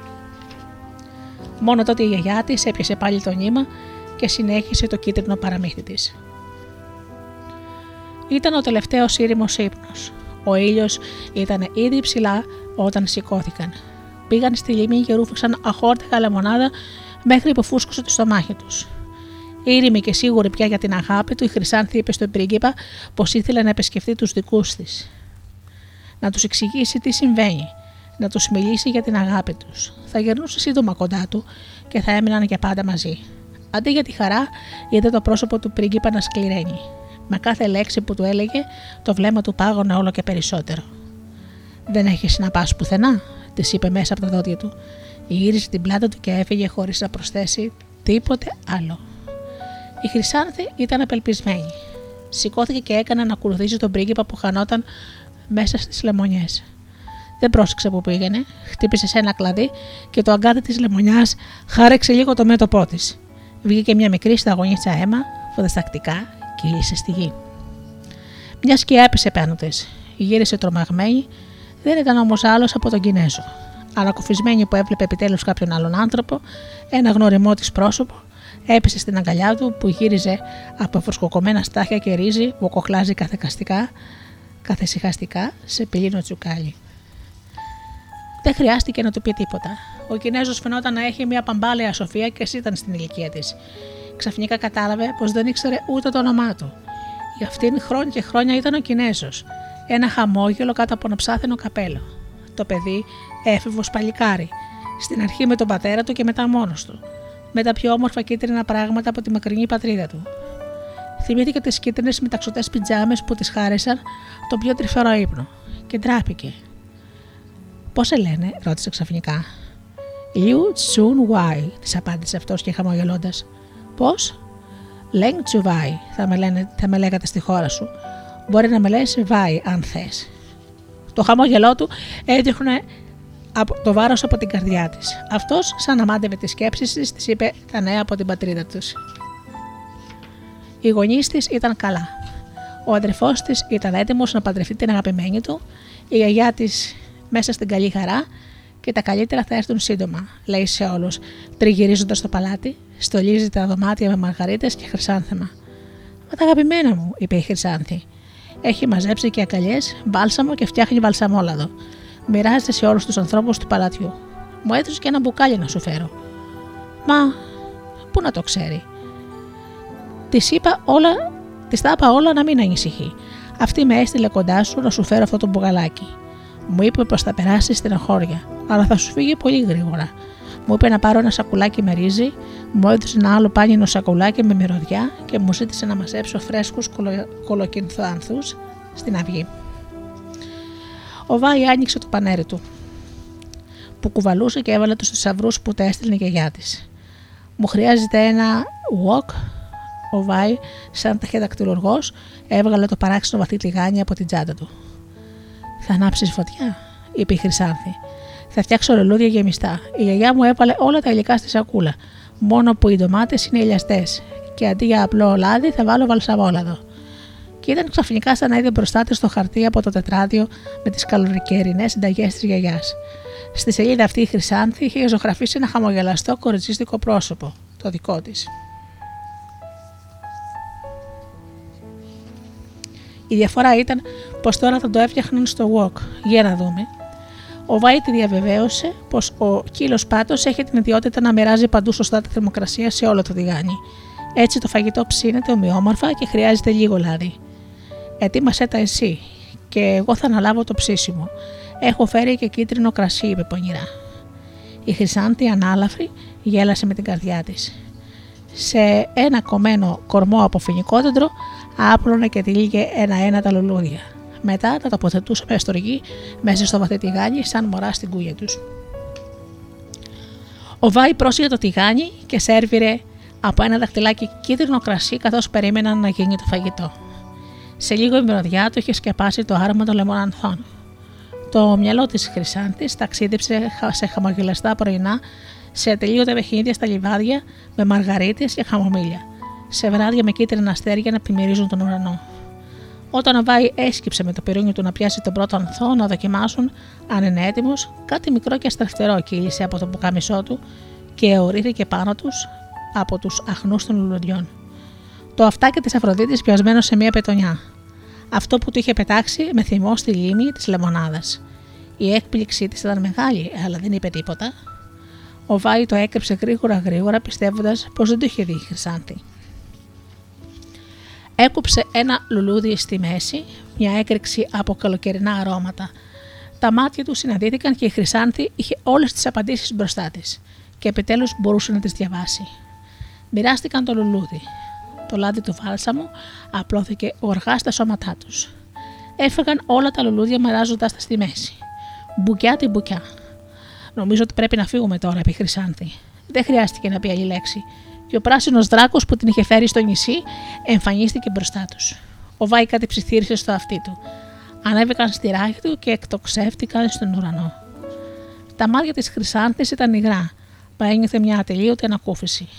Ένα κομμάτι της καρδιάς της είχε κλείσει μέσα της τον πρίγκιπα του λεμονάδασου. Έβλεπε πάνω, έβλεπε κάτω τα δύο νησιά και ήξερε ότι θα γύριζαν πάντα στα όνειρά της. Αν αγαπάς κάποιον, άφησε τον ελεύθερο, έγραψες στην άμμο λίγο πριν φύγει. Καλά το κατάλαβες. Παντρεύτηκε τον Κινέζο και ταξίδεψαν πολύ. Αυτός της είπε πως την αγαπούσε πάντα. Από τότε που την είδε κλαμμένη για πρώτη φορά, πως πίστεψε ότι μαζί του δεν θα ήταν ευτυχισμένη. Πως δεν ταιριάζανε. Πως την αγαπούσε τόσο που ήθελε να βρει το ιδανικό τέρι. Ποιος θα ήταν καλύτερος από τον πρίγκιπα του λεμονάδα σου; Σπάραξε η καρδιά του όταν της έδωσε το κίτρινο κρασί και την έστειλε στο, στη ράχη του αγαπημένου του δράκου στα δύο νησιά. Όταν την είδε να ποτίζει με τα δάκρυά της στη λίμνη και να πετάει το αυτάκι της Αφροδίτης, κατάλαβε πως είχε κάνει λάθος. Η πρικίπισσα χωρίς όνομα δεν μπορούσε να δεχτεί αυτά που έλεγε η γιαγιά της. Ε, δεν με άρεσε τελικά το παραμύθι σου, της είπε πεσμαντάρικα. Νομίζω πως είσαι μικρή ακόμα για να το καταλάβεις, απάντησε η γιαγιά. Αυτό τη θύμωσε περισσότερο. Δεν είμαι μικρή. Η γιαγιά δαγκώθηκε και κατέφυγε σε πονηρά κόλπα. Τέλος πάντων, έχει μείνει λίγο ακόμα γλυκό κεράσι. Τι λες, να το τελειώναμε; Αχ, γιαγιά, τόσο σοφή δεν είχες μάθει πως δεν το ροδοκούμε τα παιδιά. Η γιαγιά κοίταξε προς το βορρά και είδε μια γυναίκα να ζωγραφίζει ανακατεύοντας τα χρώματά της. Μετά κοίταξε στο νότο. Κάποιος πάλευε να γράψει μια ιστορία και την ίδια ώρα μπερδευόταν ο ίδιος. Τότε, σαν να μιλούσε μόνη της, είπε: Τίποτα δεν χάνεται από μια αληθινή αγάπη, ακόμα και αν κρατήσει όσο το άναμα ενός σπίρτου. Και αν ακόμη έχεις κρατήσει όσο το άναμα ενός σπίρτου, και αν δείτε ποτέ το τουρκουάζ της θάλασσας, που δεν μπορείτε να το πιστέψετε, ότι το καθάριο χρώμα τους είναι αληθινό, να ξέρετε. Είναι οι παραλίες που κοιμήθηκαν αγκαλιά η Χρυσάνθη και ο πρίγκιπάς της. Το τζιν του βλέπετε ξεβάφει.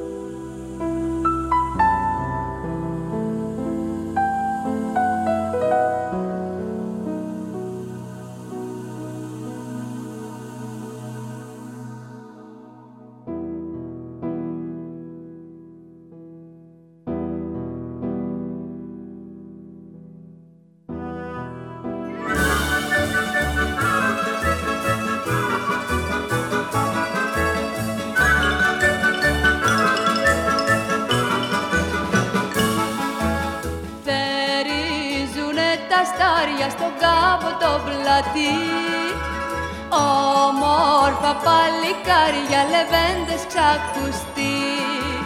Και τα κάνουνε δεμάτια κοπέλες με μαύρα μάτια κοπέλες με μαύρα μάτια αχ τα κάνουνε δεμάτια καίει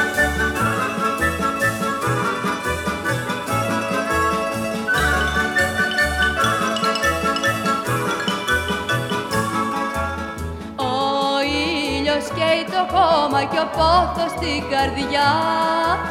Θερίζουνε ακόμα τα όμορφα παιδιά. Και τα κάνουνε δεμάτια κοπέλες με μαύρα μάτια κοπέλες με μαύρα μάτια. Αχ τα κάνουνε δεμάτια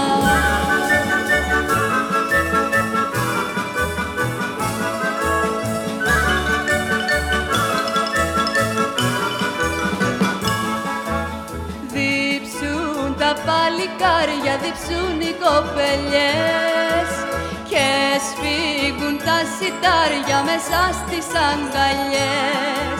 Και τα κάνουνε δεμάτια κοπελιές με μαύρα μάτια κοπελιές με μαύρα μάτια. Αχ τα κάνουνε δεμάτια μάτια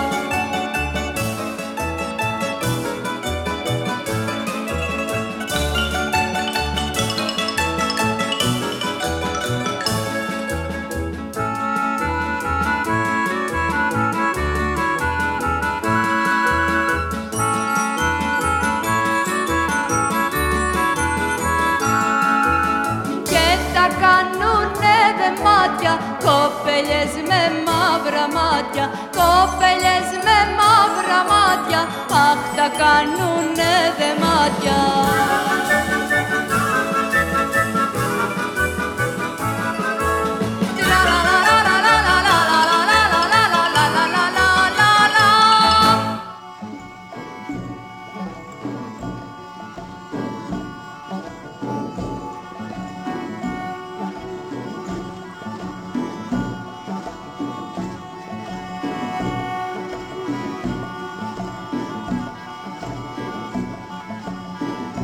Αγαπημένοι μου φίλοι, η εκπομπή Μύθοι και Πολιτισμοί με τη Γεωργία Αγγελή έχει φτάσει στο τέλος της. Σήμερα ταξιδέψαμε με δύο όμορφα παραμύθια του Κώστα Στοφόρου, το κίτρινο και το κόκκινο παραμύθι. Βεβαίως ε, θα ξαναυπάρξει και άλλη εκπομπή με άλλα βιβλία του αγαπημένου μας εγγραφέα ε, και βεβαίως ε, από αυτή την εκπομπή παρουσιάζονται εκτός από μύθους και παραμύθια από όλο τον κόσμο και αξιόλογα παιδικά παραμύθια. Αγαπημένοι μου φίλοι, σας εύχομαι ένα ευτυχισμένο Σαββατοκύριακο, να περνάτε καλά και να είστε καλά και αγαπήστε τον άνθρωπο που βλέπετε κάθε μέρα στον καθρέφτη. Καλό σας απόγευμα.